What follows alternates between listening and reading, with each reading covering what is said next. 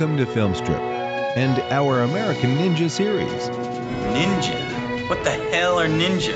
Featuring Ron. Hey! We don't stop till one of us goes down. Now! Let's go! And Jay. Who is he? I don't know. He's a new recruit. I don't even know his name. He possessed great skills. These podcasts will be spoiler-filled as we discuss the plots, characters, and details of the films.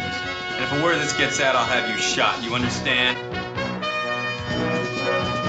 Welcome to Filmstrip. I'm Jay.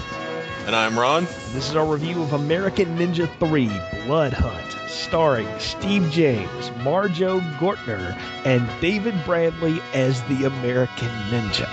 Directed by Cedric Sunstorm, released in nineteen eighty-nine on an unknown budget. I looked everywhere, could not find out how much they spent on this, but I do know it grossed one point five million dollars in its combined box office a run, and a very short run it had. So, first question right out of the gate, where's Michael Dudikoff? Well, I went digging on this today, and I found an article from nineteen ninety-two talking about the nascent film industry in South Africa. And one of the movies they specifically mentioned was American Ninja, the American Ninja series, since it's still the most popular film filmed in South Africa, not named District nine. But basically, in that article, it says that Michael Dudikoff got so much flack for starring in an American Ninja two and going across the apartheid ban to South Africa that he refused to go back to film in that country for American Ninja three. Hence, they went out and got David Bradley. Oh, okay. And I, didn't they get, they tried to get the guy from No Retreat, No Surrender, right? And he said no. That's what I read. So. Yes, he, he's another guy who said no, presumably for the same uh, apartheid-based reason. Um, yeah. I, I wonder if it had, didn't have something to do with the lack of zeros at the end of the check. I'm sure that had something to do with it, too. But yeah, yeah. I, I can only imagine, like, Danny Glover cornering poor Michael Dudikoff at a party and just reading him the riot act. Wait a minute. Well, first off, the fact that Michael Dudikoff and Danny Glover would be at the same Hollywood party is the first thing. So I, I don't know if the star of the Lethal Weapon series at the time and The Color Purple, among many other things, would be hanging with the uh, Golan-Globus schlock crowd. Though he did do Predator too, so maybe so. But um, I just figured it had something to do with apartheid. Yeah. Certainly a good guess. So very, very interesting, though. Didn't realize that. Well, I, I didn't even know this was shot in South Africa because it's not it's not in the, the credits anywhere. I guess they didn't want the heat from it either. So yeah, there's a, uh, there's a good reason for that. Yeah. So, no, no reason to call attention to that fact. So, well, you know what? I was I was sitting here thinking, though, can you think of another series, action or not, that replaced the lead star, like went on to a different one in, you know, one of the further sequels? I can think of one, and it's Fast and Furious. They went away from Vin Diesel and Paul Walker and got Lucas Black in that third one for Tokyo Drift. And your rumor is he's going to make an appearance somewhere in seven. But, uh, you know, they, that series is, is you know, huge and, and everything. But the third one is the one that everybody's like, oh, that's the terrible one, and and and oddly enough, because it doesn't have Vin Diesel and Paul Walker in it, who knew that that was key to your success? But apparently so. But can you think of another series where the it continued on, but the the main star did not? Yeah, I think it was um, Kickboxer. They mm-hmm. made a bunch of Kickboxer movies with uh, your friend and mine, Sasha Mitchell. I uh, that that's one of the ones for sure. Um, yeah. I guess the next Karate Kid, when they stuck Hilary Swank in there, I yeah. guess I guess that if you want to count that, that's another one. There's all these martial arts films. They just replaced the uh, the somewhat central karate figure, which is interesting. Though they don't replace Steve James, and we'll certainly talk about his involvement in this film uh, in some way. But I guess before we get any further, I, I really was wondering, you know, what are we going to, you know, what were we going to do? Because I said last time, action films like this, if you're going to have like a team of guys, this is the easiest thing to spawn off because all you got to do is just stick them in a different adventure every time. And more or less that can work or not, depending on how well the adventure's set up. But I figured that's just what it was going to be. I I really didn't know Dudikoff wasn't in this until I turned it on. And I was like, well, where's, where's Michael Dudikoff? And then I get this David Bradley guy.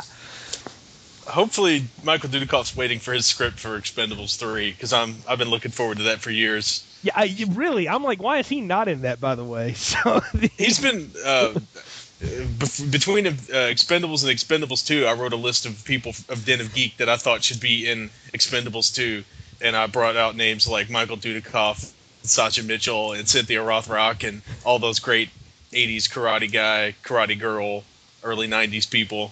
Yes, that are just waiting to make a comeback. But that, and if you can't get William Zabka in there somewhere. Just, oh yeah. yeah, he was he was definitely on the list. Yeah, so I'm with you. But I guess we need to get into American Ninja three here. So, Ron, tell us what in the heck is The Blood Hunt? Um, oh, before we do that, I've actually got another movie. I just thought of it. Um, The Substitute. Um, oh. They switched Tom Berenger out for uh, Treat, Treat Williams. Yes, for Treat Williams. Treat Williams, the poor man's Tom Berenger. I would say he's. I would say he's almost the homeless man's Tom Berenger. He's that.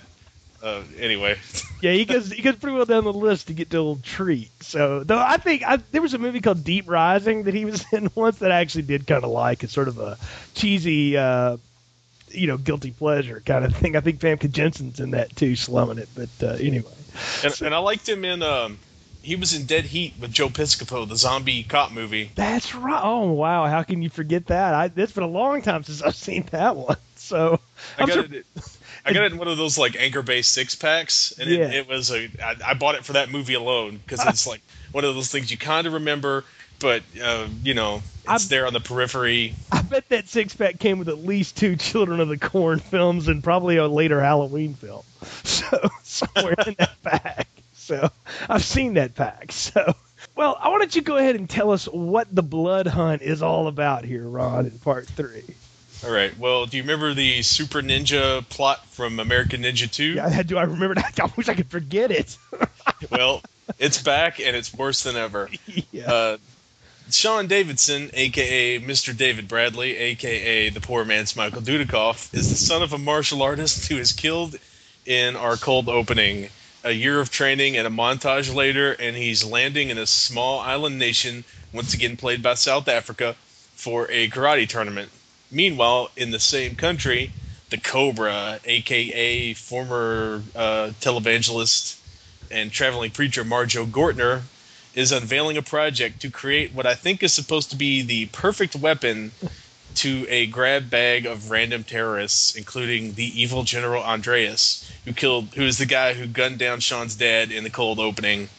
But in order to test his mystery virus, he needs to find the ultimate warrior, but not the ultimate warrior, who would have been a great lead for this movie. That would Jim Hellwig would have killed in this, yes. Probably quite literally, just dismantling poor stuntmen yes. in a coked-up steroid frenzy. But he needs to find the ultimate warrior to test it on, hence the karate tournament, and hence the invitation to Mister Sean Davidson. But among the other competitors in the karate contest is none other than Curtis Jackson, Steve James himself, who knows a thing or two about fight ninjas. along with the, along with the help of their wormy sidekick Dex, it's time to fight through hordes of ninjas and defeat the evil forces of Cobra, but not that Cobra, the Cobra. Wow, you know, you've hit on what is going to be an overriding theme of my review of this film is how many things it can borrow from, but not that one. You know, it's like, come see the Ramones tribute band in small letters. You know, it's, it's, this feels like a good action movie almost is, is what the title should have been. Um, yeah. It's like an edge, it's like a... an action movie loaf, like that uh, pimento loaf at the grocery store that nobody buys yeah. in the deli section. It's like that, but with action movie cliches. Yes, it's like they threw them together in time to, you know, come up with this. And uh, wow, I really, I yeah, I, I had no idea again what I was getting into watching this, and I had never seen any of this one before. Though I knew I'd seen Marjoe Gortner somewhere, and I'm glad you called him out as a former televangelist. I was like, I knew that guy's hair was from something famous, but uh, I, I I didn't know from where. Yeah, his his claim to fame was he was the youngest ordained minister. He was like five years old, traveling around the country.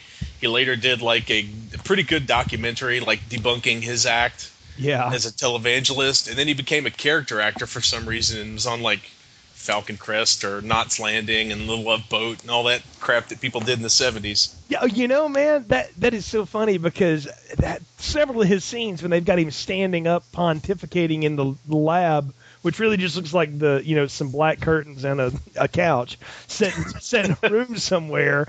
It, he, it looks like something shot on Knots Landing, you know, or one of those shows. This film has about the same production quality of your standard episode of, you know, the A-Team right before Dallas. It's uh, it, it's bad, and it opens in this this nineteen seventy-nine, the cold open, the hit at the tournament. Okay, so I'm I'm watching this and I'm going, this looks like they borrowed the set from the All Valley tournament at the end of the Karate Kid, right? Right. And, and everybody's sitting around backstage, and the Cobra, who I don't think we know him as the Cobra at the time, but the Cobra and Andreas, he's not General Andreas at the time, right? Yeah, he's just Andreas. Yeah, they're they're in a car and they're you know they're loading up guns and all this, and I'm I feel like I'm watching a scene out of, I don't, Scarface or something. Like, I don't know what's happening here. There are these two kids in the crowd, and please tell me you found out if this is true or not. Are they overdubbed with, like, their male counterpart actors? Is that supposed to be Joe and uh, later, you know, Sean there as as children together? I I honestly could not figure that part out. I, I can only assume that's who it's supposed to be because they got a kind of got look-alike, a look-alike fake Joe. Yeah, but I, I don't think they went and dubbed him. It sounded like the actual kid. Okay, or, well, the or kid- they dubbed him with other kids who speak English and not uh, Michael Dudikoff. Yeah, yeah. I'll, I'll say this too though: the kid that's supposed to be Sean, that sounds like David Bradley doing a high-pitched voice. It does not sound like that voice is coming out of that kid. That's, that's that's a reasonable guess. I mean, that seems yeah. in line with what we know about Golan and Globus. Yeah, I mean, they would want to do that. I mean, I you know, I, I've recently reviewed the Star Wars films, and we didn't really talk about it on there, but there's a big controversy in the the old trilogy that, you know, Boba Fett got overdubbed with uh, uh, Temuera Morrison, you know, who's the new Boba Fett, or Jango Fett, rather, in the uh, prequel trilogy. People were bad about that, or whatever, and I actually thought about that when I was watching this. I was like, everybody's been doing that for years. It just, it did not sound like that was a kid speaking, but at any rate, we have a flash of an Uzi, and Sean's dad is dead along with his trainer or something, or who's supposed to say what I what I find amusing about this, and I'm, I'm just going to make light of it because it's silly. Okay, it's uh, it's not, I'm not taking life not seriously here, but this is ridiculous. Is Sean's dad gets shot in the chest multiple times, and the guy that's been basically massaging out his muscles to get him ready to fight, he goes, hey, help him out. And he kind of looks on him, and he starts sort of like touching him and pushing on him. He didn't really know what he's doing. It's like he's faith healing him or something. Yeah, that's... Well, you know, maybe it ties back to... Maybe he expected Marjoe Gortner with that great uh, perm to do something about it, but... Yeah. No such luck. Yeah, no, that was bad. But did, I did not know what was happening at that point. I just realized that if they were setting up the, this is going to be the ultimate revenge plot, then I'm going to be real disappointed in this film if they go that cheap. But, you know, the funny thing is they don't. That's what blows me away, is that they don't, they don't really even follow up on the fact that Sean figures out that that's the guy who killed his dad. It's just sort of there for the audience. Yeah, and it's, and it's like they set it up and then they halfway – you know, immediately after they do the uh, ninja training montage, they forget all about the whole revenge angle. And then later on, he just shows up and gets machine gunned for no good reason. And there's not even like the, there's not even a payoff. It's not like, that's for my dad. Yeah. Or, you, you know, anything that you would expect in a movie like this, um, or just any movie in general, it's just completely dropped. Yeah, it's, it's a total drop out of this, and I can only think that the three people, the, the, there's one person credited with the screenplay and then based on characters by the original two. I have a feeling Gary Conway had a lot of other people helping him write the script. I, it just feels like the kind of script that nine or ten people actually write parts of, including the actors, and, and by the end of it, we don't know who wrote what. Yeah, that's the, maybe the director wrote it, like, on the on the set. It's like, no, this will be great. I mean, we've got fifty extra dollars. We can shoot one more machine gun sequence, and we've got this karate fighting stage set up that we're going to reuse later for part of our evil training laboratory or whatever.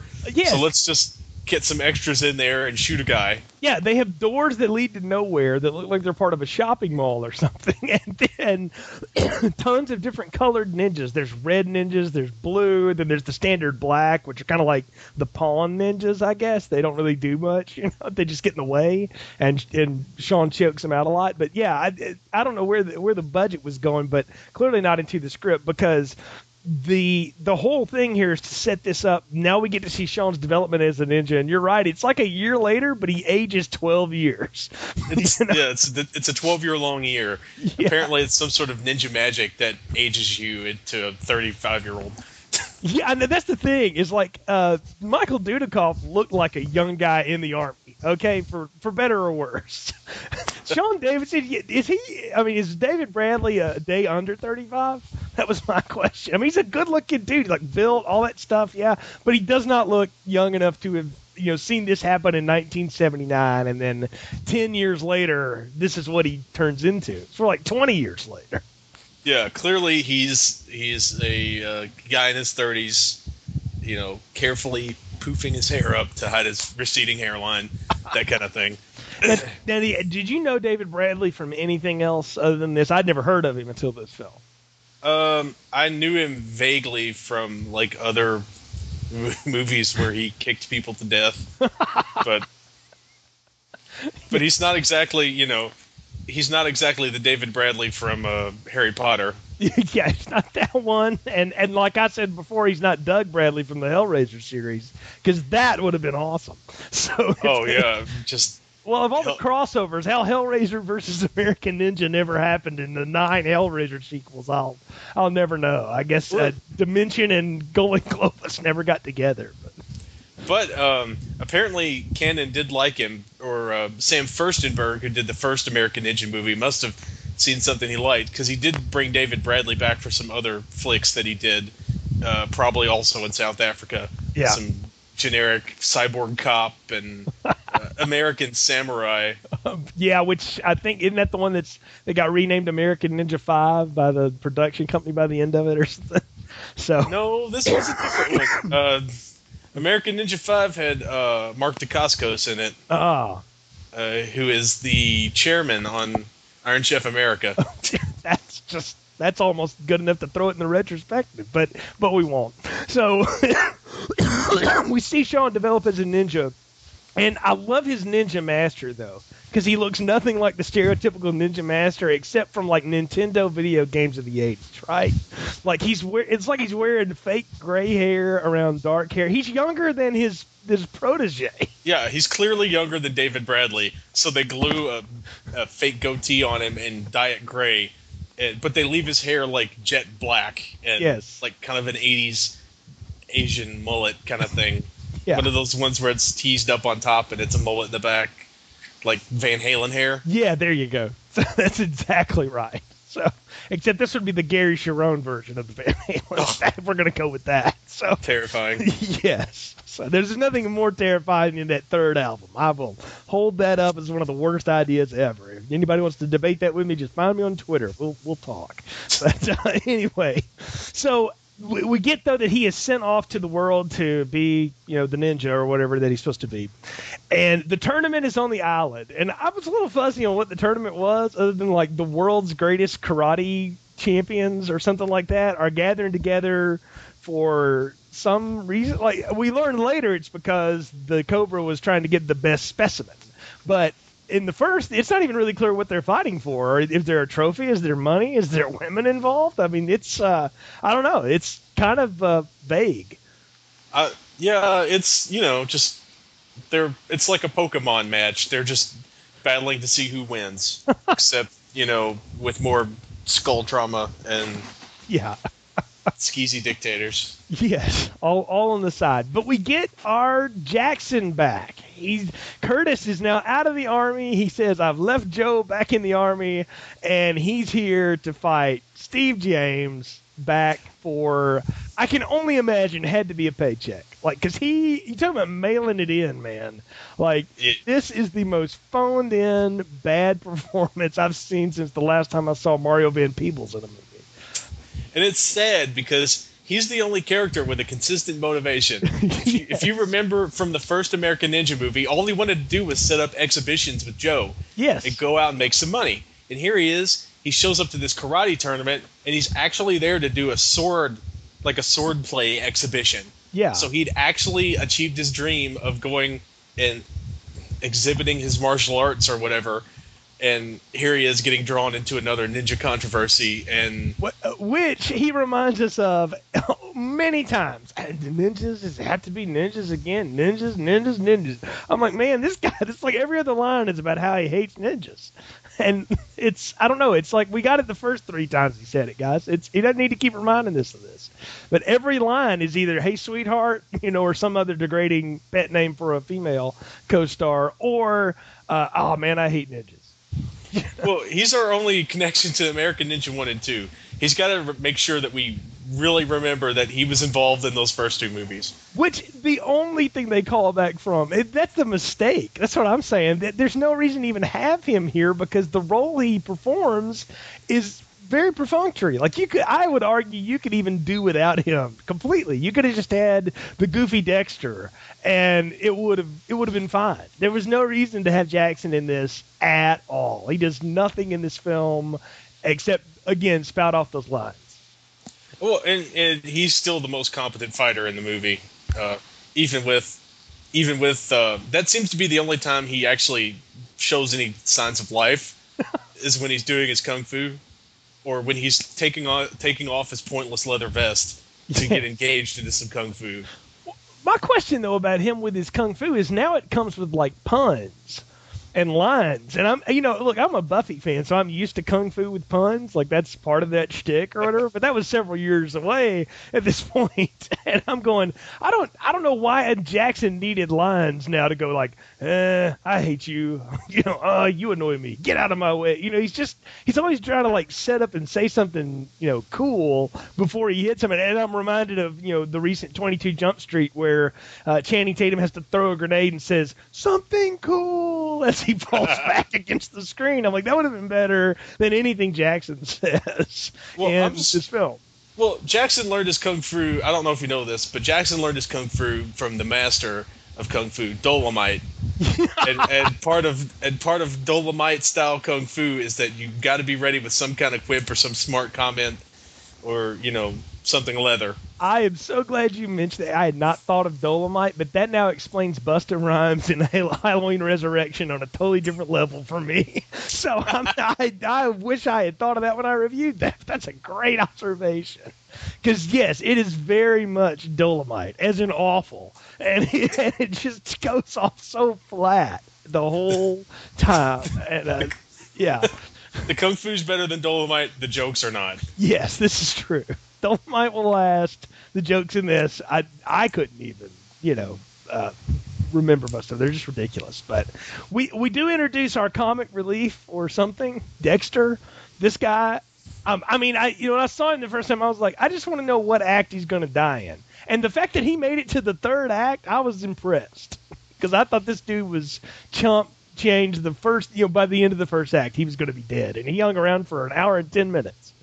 Yeah, he's clearly the guy that they, they set up to die and to start off the journey of revenge, except like the dead father in the cold opening, they forget that he's there and that they're supposed to kill him until they get closer to the end, and it's like, oh, crap, we forgot this guy.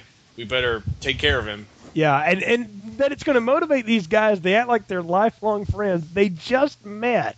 Like, he, know, he knows who these two guys are, but he doesn't. But they don't know anything about him. And what's his specialty, even? Uh, He's the, the wormy the wormy sidekick. I don't know. He, he's like the uh, the sleazy trying to get laid guy all the time. You're right about that. Yeah, and, and he's using his two his two actually skilled martial artist friends as like chick bait. Like he's going to pick up the sloppy thirds off of them. Pretty yeah. much. That's what he's Cle- going to do. Clearly, because if you can't get uh, Steve James or or David Bradley, you, you're going to go for Wormy the sidekick. Yeah, because. Yeah, sure. Why not? Because, I mean, you think James and Bradley have, I don't know, respectively one hundred and maybe seventy-five pounds on this guy? I mean, oh, they, clearly, they yeah. Are I mean, those guys are actually athletes. Like, they look great. This dude looks like they, they pulled him off of, you know, the the Baywatch Nights knockoff or something. And you know, put him. I mean, that's what he reminded me of. It's one of those guys. He just needed the yellow swimsuit. He's he's a lost uh, nerd from Revenge of the Nerds, like a Revenge of the Nerds sequel. There you go. That that comes in the next round too. By the way, part four. We'll come back to Revenge of the Nerds, but oh, clearly and our people. But but yeah, we meet we meet them. We catch up with the Cobra now, who's you know grown his hair out a little bit more, and now has a compound. He's got every one of these movies featured the same thing. The evil guy has his own like. compound on the island that they're on. And I'm like, man, the one thing evil in this series has got down is good real estate investment. Like, they realize at first you got to have a place to incubate your violence from. Otherwise, you're just you're just wasting time. If you don't have a compound, can you really call yourself like a megalomaniac? True. I mean, I yeah. don't think so. You need like a volcano lair or like an old abandoned factory or a ninja training ground, or prefer preferably all three if you can pull it off. Yeah, you just make all three happen by changing the, you know, the set drapes. So, because there are no walls in this film, there are drapes and fake glass standing up. That's and, and, and, you, and that weird uh, naked woman painting. Yes. Oh, that he's always pontificating in front of that I didn't understand the purpose of. Yeah, they don't pay that off at all. all but we we meet him, and we also meet one of his chief henchmen. Of course, we see General Andreas is still around. He's one of the terrorists, I think you called him the grab bag of terrorists, which is about right, that are there to uh you know see him test out his virus on the perfect specimen and all this. And we also check up with his I guess his main hench woman this time, Chen Li, uh in this film. Talk about your bad mohawks. Oh yeah, that's some great, like that's some world class Tia Carrera style hair. It's beautiful. Oh yeah, too bad that's not Tia Carrera behind it. Okay. Well, no, clearly yeah. not. And what we'll learn about her is that she's like uh, one of Zartan's people off of G I Joe. She can perfectly impersonate different people. And like the secretary of the island's secretary or whatever, the ambassador, it looks like Sean Young. So she's doing a Sean Young impersonation, and she impersonates, you know, uh, Sean Davidson's uh, master at some point in the whole thing, even though she's a foot shorter than both of them.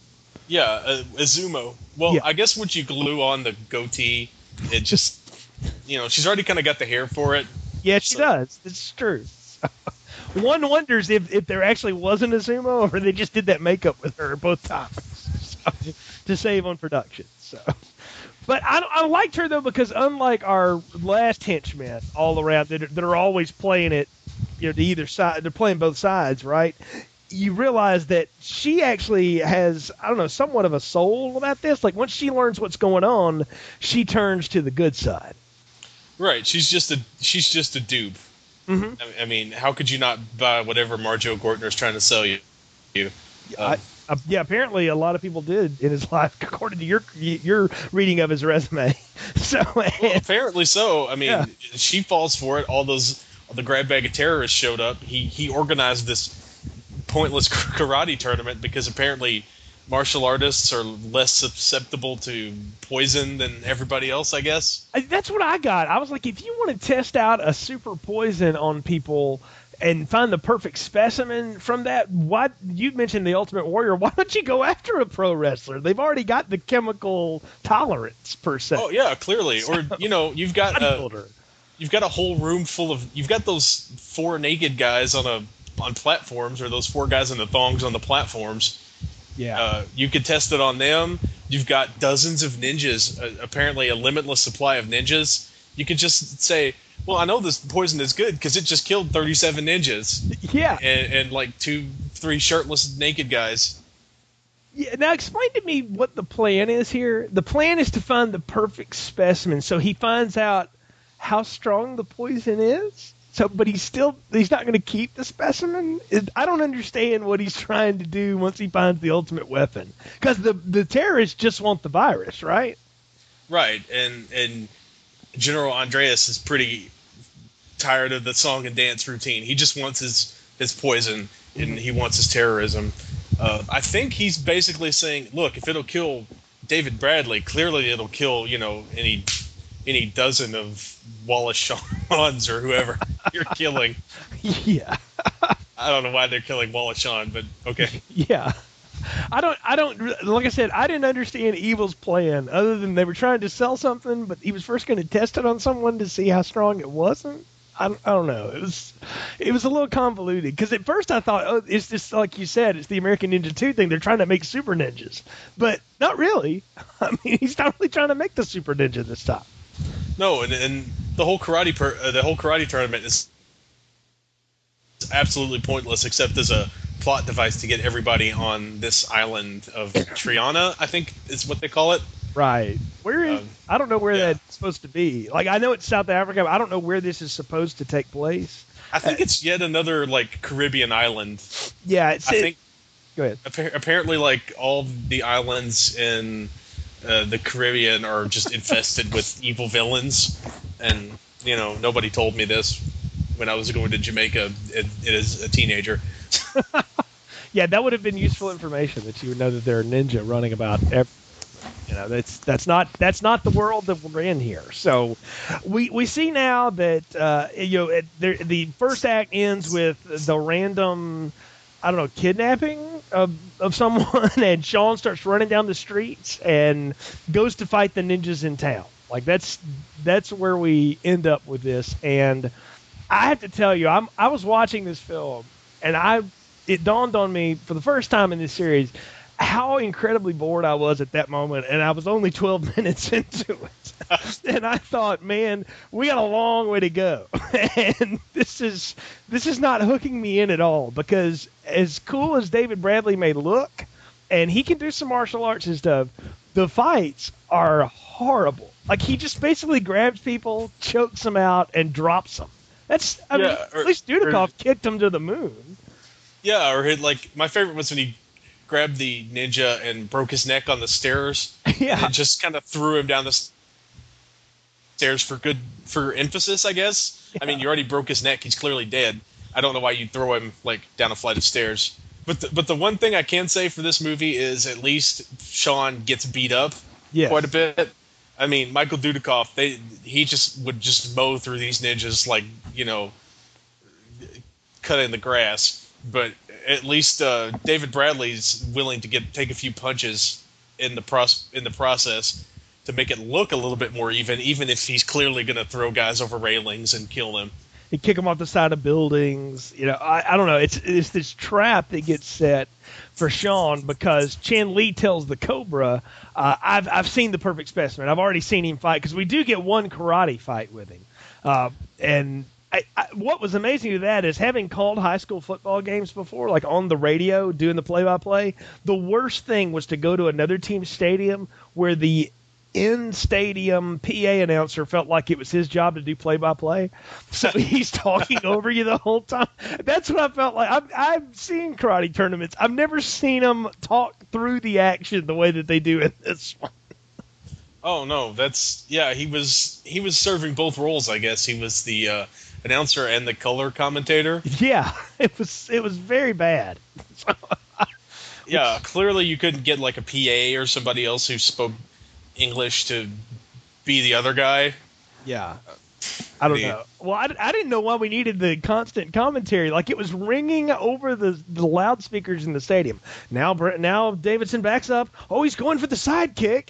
I'm like, that's, what? Nobody does that. So it's, uh, I don't know, it's really weird. I, I just, I remember thinking that, and it being the only part of the first act where I was really entertained. So uh, mainly because it just reminded me of those times of being in, you know, some random town, and, you know, you get, you get Homerific on the microphone next to you, and, you know, you're trying to fight back that while you're doing a broadcast. But yeah, he takes on the ninjas in town. And of course now it's, now it's all about what's going on, you know. My, my my favorite part of that whole scene um, of the kidnapping of uh, Chen Li, uh, a k a. Fake Azumo, was that as they're dragging this flailing Asian man through the streets, uh, everyone in the background is just not paying attention at all.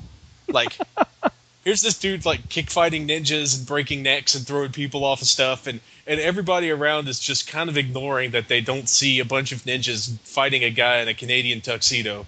Yeah, I mean, the worst uh, extras directing ever. Like, act completely oblivious to anything happening over here. Okay.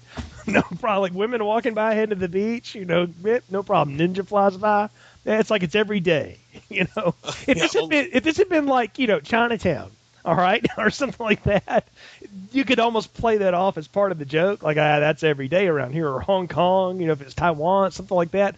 But this is South Africa. There aren't ninja growing on trees in the, you know, whatever Caribbean island this is not. And there aren't there aren't ninjas there either. So this that would stop traffic, you would think. I noticed that as well.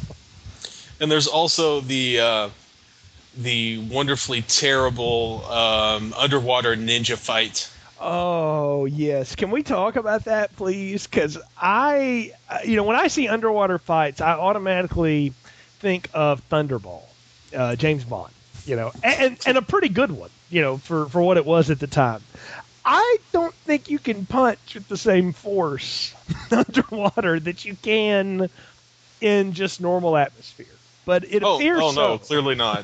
But yeah. Maybe he's the master of the Bruce Lee, like, two-edge punch, and he's able to somehow, I don't know, manipulate physics with his ninja magic, so he's getting a full-fledged punch out of a very slow-motion, easily avoided wind-up and punch underwater. I mean, I had a pool when I was a kid, so, you know, and I also took Taekwondo. Mm-hmm. So go out to the pool, throw some kicks around, throw some yeah. punches around, and you know, it is not easy to punch through water and with any kind of force. You're just crawling. There's a reason, you know, there's the famous shots of Muhammad Ali training underwater in a pool. Mm-hmm. You, that's a lot of resistance you're fighting against. And it's, you know, and it doesn't exactly lend itself to a very exciting fist fight. Yeah. Even if you do cut away to stock footage of sharks. yeah. Oh, yeah. That was the amazing part, were the sharks. I was like, well, I need the shark to come up, and I need him to karate chop a shark. Like, I needed that. I needed a roundhouse to the shark's gills for me to buy that that was a legitimate threat. You know? And, and if he had, and if he had done that, this would have become the, the best movie since uh, Zombie, when the shark fought the zombie. Yes, it would have but, been. Uh, but they didn't. They didn't have the budget for that, for the fake shark from Jaws four to come over and do a cameo in this film, unfortunately. So just just cut the stock footage of the Fulci movie and just, you know, maybe put a wig on the zombie. just give it, give a shot, something. If if this had been made in the days of sci-fi's uh, excuse for C G I, that would be happening. You realize that, but uh, we'd have one of the nine oh two one oh cast uh, karate chop a shark, but. Um, Well, Sharknado two is coming up. There's still time. This is true. There's still, there's a sequence. If that happens in that film, by the way, we're filing suit. So, because uh, I'm I'm certain that, that we can win that. But anyway, so I, I, yes, the bad underwater fight. But I, what I love is how Jackson then tries to intervene with help with the local authorities. And his idea is to bribe them, cajole them, and insult them into helping him, the local police. That is generally not your way to make friends in a place that you've never been. Well, the bribery part might work, but the rest of it, you know. Yeah, but then he takes it not... back, Indian giver. I mean, well, if they're not going to help you, there's no reason to bribe them anymore. You got to so. save that twenty dollars in case you need, I don't know, to get out of a jaywalking charge or something. It needs needs a bit more oil for those biceps that are always, you know, it's the sun's out, the gun's out with him. That's the rule, apparently, in the second film or the third film here. But um, I, I don't know. I, I love how, you know, he, Sean, and Dexter come up with this plan of, like, we got to find out what's going on in this compound. We got to find out what's going on in this compound.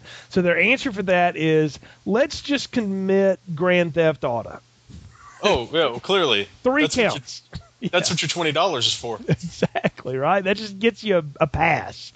They steal two, what are they, like motorized hang gliders and a very beat-up Chevy to They're, go uh, and, and stage a raid.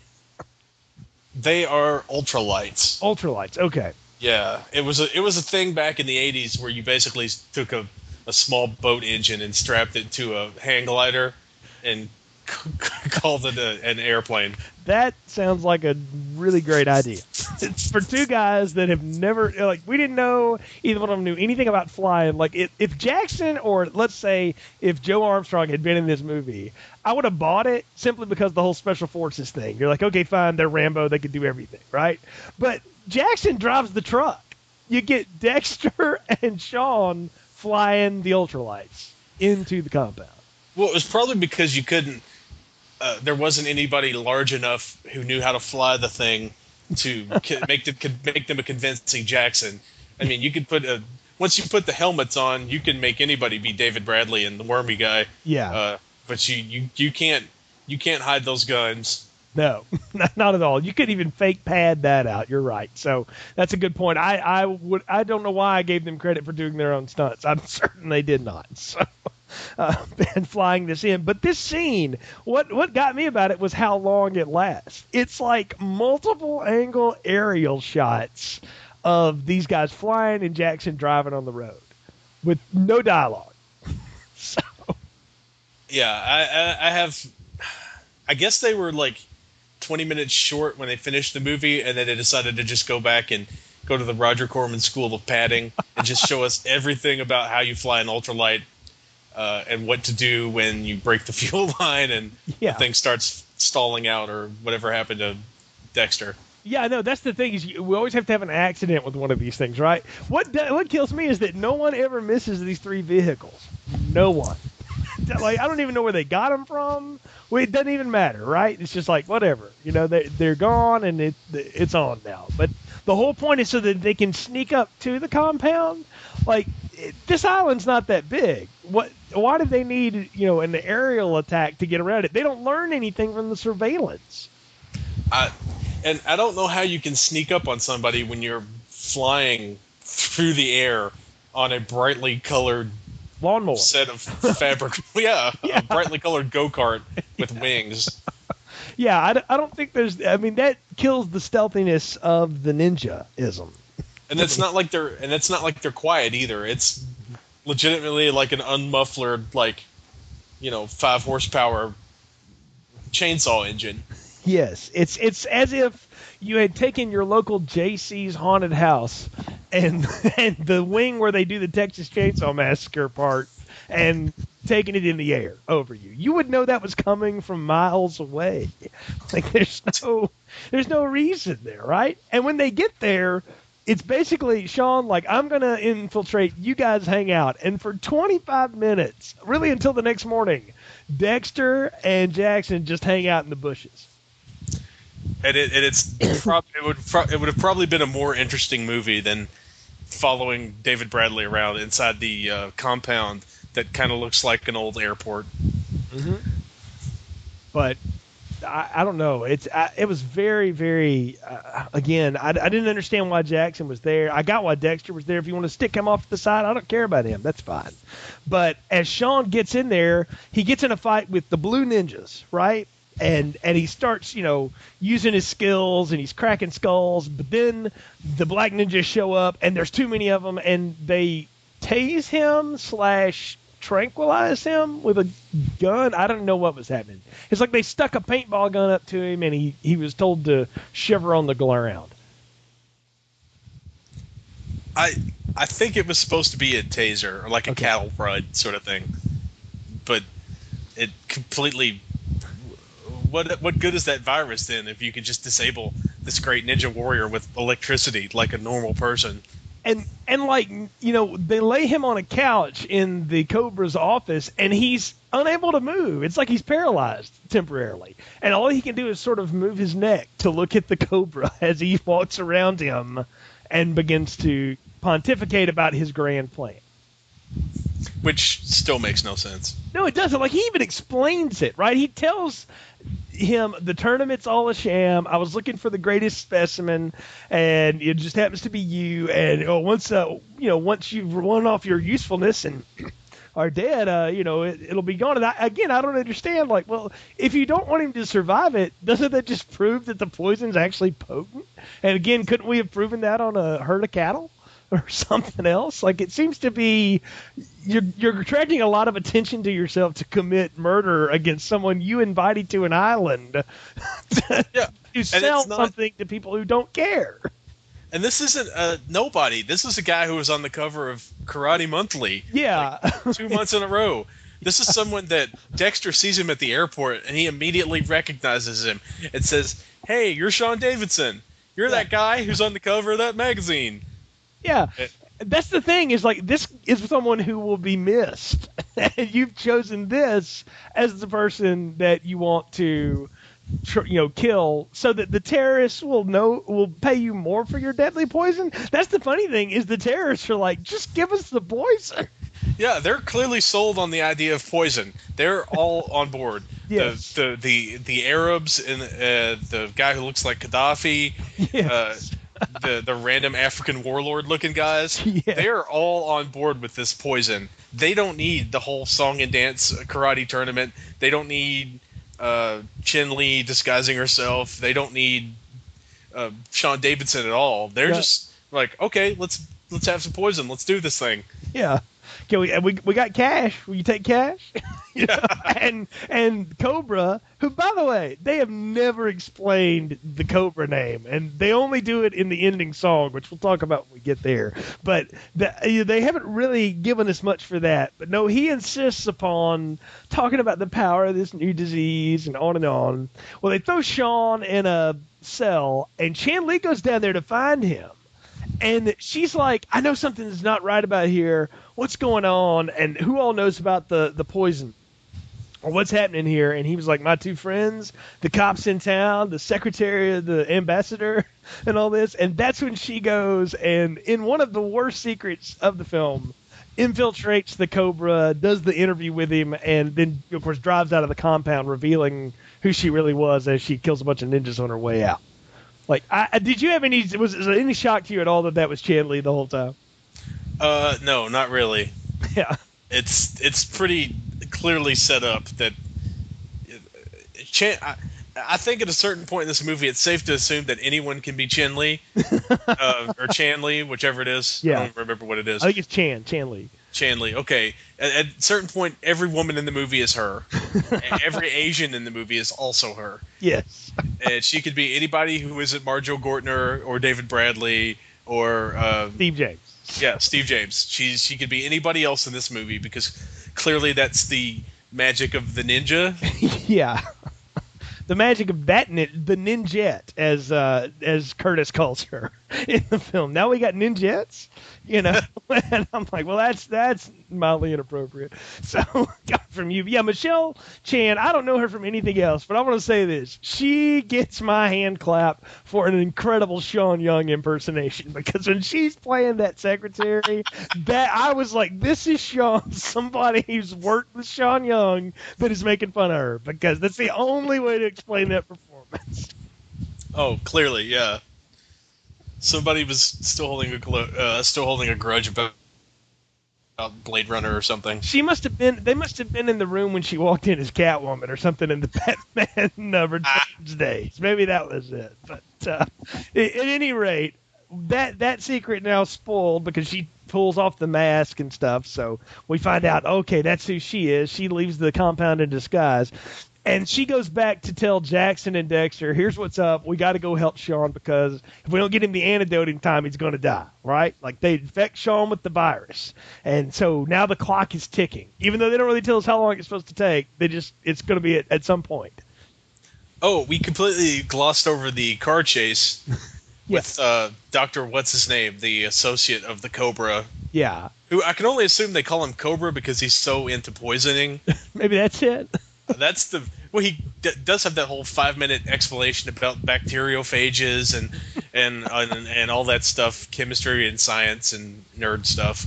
Yeah. That nobody, clearly, none of the people he was talking to were interested in it at all, because they weren't paying attention, and uh, neither was I. Let's be honest. Yeah, no, I I didn't even remember it. I just knew he was talking about. I, I actually wrote in my notes something something about the plan poisoning something. Still not sure why we need to poison someone before the terrorists buy. You know, I'm still, right? I'm still not sure. So. I I also liked uh, during the car chase. Uh, Not only did the car crash, the car crashed in some boxes, and the boxes then exploded. Yes. Because apparently they're boxes full of dynamite. dynamite. Yes, because it's South Africa just lays around. Well, clearly. But the car drives out undamaged. Then, excuse me, in the next shot, the car is on fire, and then it explodes from the back seat out. Not even like from the front or from the gas tank. It's literally, there's some explosives in the back seat that blow up. And that's, that's how you get rid of that Buick or whatever it was. See, that's that's when you can tell you've got, you've got people in charge that don't even know what they're doing in a cheesy action film. If you don't get anything else right, you got to at least get the effects right in these movies. You got to at least make the killing and blowing up look good, right? And it's complete. It's like it's it's always a half second behind. Like the timers are all off. It's like you bought cheap fireworks, you lit the fuse, and you just wait for something to happen.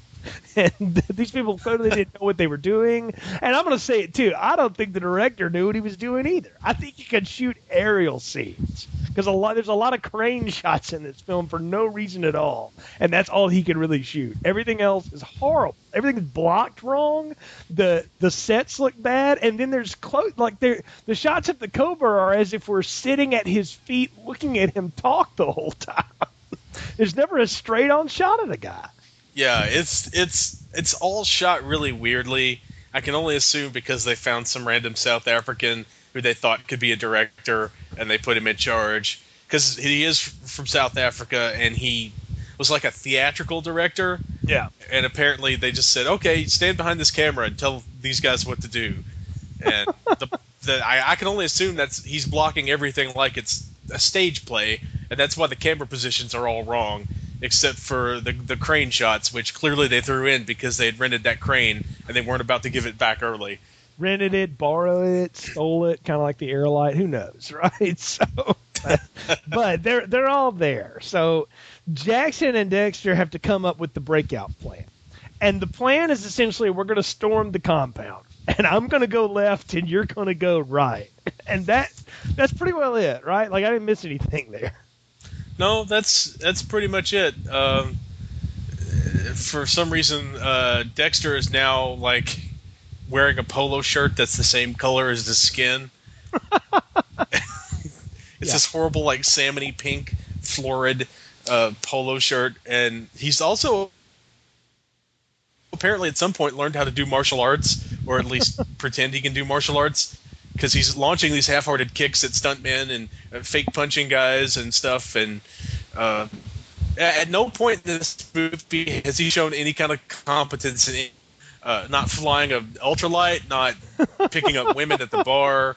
Uh, the only thing he's good at is being obnoxious and like breaking things on accident. And now somehow he knows enough to to fight ninjas. And fight them adeptly. That's the thing, man. Like, he's, like, taking some of them out on his own. I was like, you go, Dexter. I thought you were just going to be cannon fodder. And then I began to think, is this movie stupid enough that he's actually going to live to the end? You know, and, and uh, it's answered later on that, no, that's not the case. But for a while there, I thought, well, he might just live because Jackson seems to save his butt every time he gets into real trouble. Uh, until he goes, until they right. split and- up. Yeah. I, I also loved all the terrible uh, foleying in the ninja fights, and that every time ninjas like jumped or fell over railings, because a lot of people fell over railings. Uh, apparently, that's just what you do in South Africa when you get kicked, you fall over a railing. Yeah, because the country's full of rails. Uh, but anyway, every time the ninjas jumped or fell, they made this great like whooshing sound that suggests that they're flying through the air at a great rate of speed. When he really just did a backbend over a four-foot-high rail yeah. and like landed on his butt. Yeah, it's it's it's completely staged bad. It's it's awful. And then they split up, and Jackson goes after the antidote. Right, that's that's his whole purpose is you got to go get the antidote because we gotta we gotta save Sean. Right. Right. And can we just go ahead and talk about the fact that he guns down the general, and it's like to no fanfare at all? Oh, for sure. Yeah. Yeah. Uh, Uh, they couldn't make that death like a I don't know it, that, it, when you have you know buddy cop films or, or whatever. I think back to like Lethal Weapon, right? And Mel Gibson versus Gary Busey was the main event, but uh, Danny Glover versus uh, General McAllister, you know, in, in the car in the in the uh, alley was at least the setup for it, right? And I don't know, it's, it was something to watch. There's no weight at all to the fact that the guy that killed Sean's dad just it, he gets shot up and that's it. I don't even think that there was an acknowledgement that this is the guy that killed my dad. Yeah. I think he just machine guns this guy to death. Uh, the first time that he's basically used a gun the whole movie, and then he throws the gun away, and it's like I know, that's... not even there was no there's no there's no satisfaction to it because I don't think David Bradley knew that the guy he was supposedly shooting was the guy who killed this character's dad. I think they just said, all right, now you shoot this guy who looks like, uh, you know, ex-mafia member from The Godfather two. You know, I mean, it's right, it's right it clear, like. yeah, yeah. So it's it's bad, it's it's ridiculous. But he finds the the antidote, so he's going to run back now and save it. Meanwhile, Dexter and Sean, uh, Sean gets free, and Dexter and him are running around, and they're beating up ninjas, and and ninja shoots Dexter with an arrow, so he's down, right? Sean picks two right. arrows up and throws them, throws them by hand into two guys that he is no more than four feet from, and it impales them both. And they go backward as if they've been shot with a thirty-eight. Um, I oh, guess yeah. I guess if you can punch people underwater and knock them out, you can do that too. Is that what we're supposed to believe? Sure, uh, yeah. Ninja magic. yeah, well, bad ninja magic. Like it's, uh, it's beyond ninja. But I magic. do like that they've. I, I do like that they've kept the thing that whoever the lead is in an American Ninja movie can totally grab arrows out of the yes. air. Yeah. Just catch arrows like all day long. Yeah. Except for the one that just happens to get through and kill the sidekick. I know, that's the thing. I'm like, well, nice catch, Holmes. You caught everything else except that one. So poor Dexter. But we do wait. Uh, maybe it was... Go ahead. He, he was probably just tired of having that guy around. So I'm just gonna let one get through. Nobody will know. It's okay. Yeah, so Dexter. It was an accident. I swear. I didn't. Yeah, yeah. I mean, do we know that guy? No, I don't know that guy. Okay. You know, I mean, that's that should have been the conversation as they got out of the evil lair at the end. Chen Li gets killed though, and that I didn't see coming. I was like, wow! I thought she had she had turned toward the light side of the force. I didn't see her getting taken out. Yeah, that was that was an unexpected beat, if only because she was the closest thing we had to a romantic lead in the movie. Yeah, boy, yeah. There's uh, there's a and... lack of romance in this film, and it's uh, staggering. Um, yeah, they, I mean, the only romance is what Dexter's trying to get game of, uh, you know, as they're picking up chicks in the first, or trying to pick them up in the first act. But yeah, there's no romantic lead in, in this at all. Which, you know, at least that's refreshing. I mean, yeah. It's at least different from the, you know. Standard action fare. You're right. It's it's not the same old thing, but I don't know. It would have been it would have been something if like her and Sean had had some sort of connection beyond that, and maybe Azumo was her master too. I you know I'm I'm rewriting this film for it, and it doesn't it doesn't need it, but it, it that would have really ticked him off at the end, and that would have been something. Because what happens in the end is. The Cobra begins to talk to him about the poison that's racing through his veins that's going to kill him. And then he does this meditation thing, Ron. I don't know what that is that he does where he's trying to focus his energy or something, but he essentially does the whole it's, mind over matter thing to beat the poison. It's like the uh, ninja magic hand gesture that we saw in the first two American Ninja movies whenever uh, Joe needed extra strength. Apparently, it also helps you beat poisoning. Yeah, it's like the hulking up for ninjas, you know. Or... Yeah, that's exactly exactly what I have in my notes. I say he hulks up via ninja magic and a spotlight. Yes, it's uh, the random spotlight. What was that all about? and, and and the dry ice. Don't forget the dry ice and fog. Yeah, well, that's everywhere. So the fog machine's on overdrive at this point. But he's standing by the and, and, uh, naked men, which I, we still have. Uh, what are those? I, I don't know if they're supposed to be like uh, decorations or real dudes. Well, like uh, they turn into red ninjas but, when he flips a button. So I'm like, are they like experiments? Because they didn't even play it off like he was creating anything. Right, they're they're absolutely not explained at all. It's just here's some shirtless extras who turn into ninjas when it's convenient to the plot. Yeah. I can only assume that that's uh, maybe that's for the second purpose. Maybe that's like the red and black evil ninjas are the guys who survived American Ninja two and are like the super ninjas. Yeah, there you go. They're, and that's why they've been like hanging out. There are a few that, that made it, and they decided to, to hang out with this guy, so for a little while. They were in a they were in suspended animation until he threw the switch. Right. And freed them, apparently, from yeah. their dry prison. And, and they lasted in the fight all of, what, thirty seconds? Maybe? Yeah, it's uh, if that. And and then Sean pre- proceeds to kick the Cobra around the lab, and at one point it tur- he, you know, he gets knocked into like a lot of glass, and there's liquid flying about, but the back of his pants appeared that he had sold himself somewhere while Sean is beating the crap out of him, literally. And I thought, well, I guess they just didn't have time to shoot that again, because that looked bad. But he doesn't, like, does he kill feel- him? Because he just sort of kicks him and knocks him out, it looks like. I, I don't think he's dead. Okay. I think he just, like, gives him the, the, you know, the Chuck Norris spin kick to the face, and that's it. Yeah, without the cool Chuck Norris sound effect, unfortunately. There was no, uh, or anything. It was, it was just whoosh, and, and somebody breaking a cucumber off stage. It was, it was bad. Ah. And what is even better is that Jackson walks in and says, all right, here's your antidote. He's like, I don't need it anymore. And at least he calls out, you know what I went through to get this for you? I wasted my That's entire the, part of the third act to, to get this. I, I can only assume that like Steve James threw that one in for fun, because yeah. I, I doubt anybody who wrote this movie, and I use "write" in quotation marks, was clever enough to think up something like that. In fact, he probably just ad-libbed all of his all of his lines, all of the little jokes he says while he's fighting. That's, that was probably just him making stuff up to keep himself entertained. I can believe it. I, I don't think he was being directed at all. I don't think there was any direction happening in this, and it's pretty clear because he walks off and says, can we go do something where we don't have to fight ninjas? And then we get the song, and I I, I rarely will just sit down and call out theme songs or credit songs, but we got to talk about this.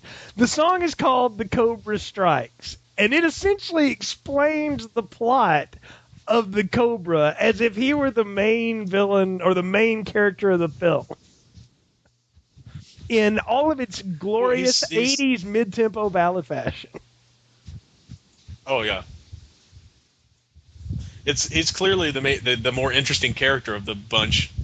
This is true. So it's only it's only fitting that he gets the, uh, you know, the soundtrack nod from uh, George S. Clinton, I believe, is the guy who composed that particular terrible song. Yes, it is, and not any relation to the Parliament Funkadelic, from what I understand. But uh, no. Yes, oh, what a terrible tune, folks! Like, really, go YouTube, just go listen to it. It's it may be the only thing to. to bother to listen to in this film. It's, it's that bad. It's uh... and and fittingly, this is my favorite part of the whole thing. Fittingly, I looked up George S. Clinton on the I M D B, and he's the guy who did the music for uh, Mortal Kombat. Uh, he he did some of the music for uh, a bunch of like softcore porn, uh, a lot of T V movies. Uh, this I can uh, see. Yeah, so clearly this was like the perfect choice for uh, this particular flick. That is amazing that he actually worked in porn, because the music has felt very pornorific, if I may say that, or what you would think of as porn music when you're listening to this. It's it's very, I don't know, kind of like bad Muzak most yeah. of the time, and then they got somebody to sing over it. I guess him.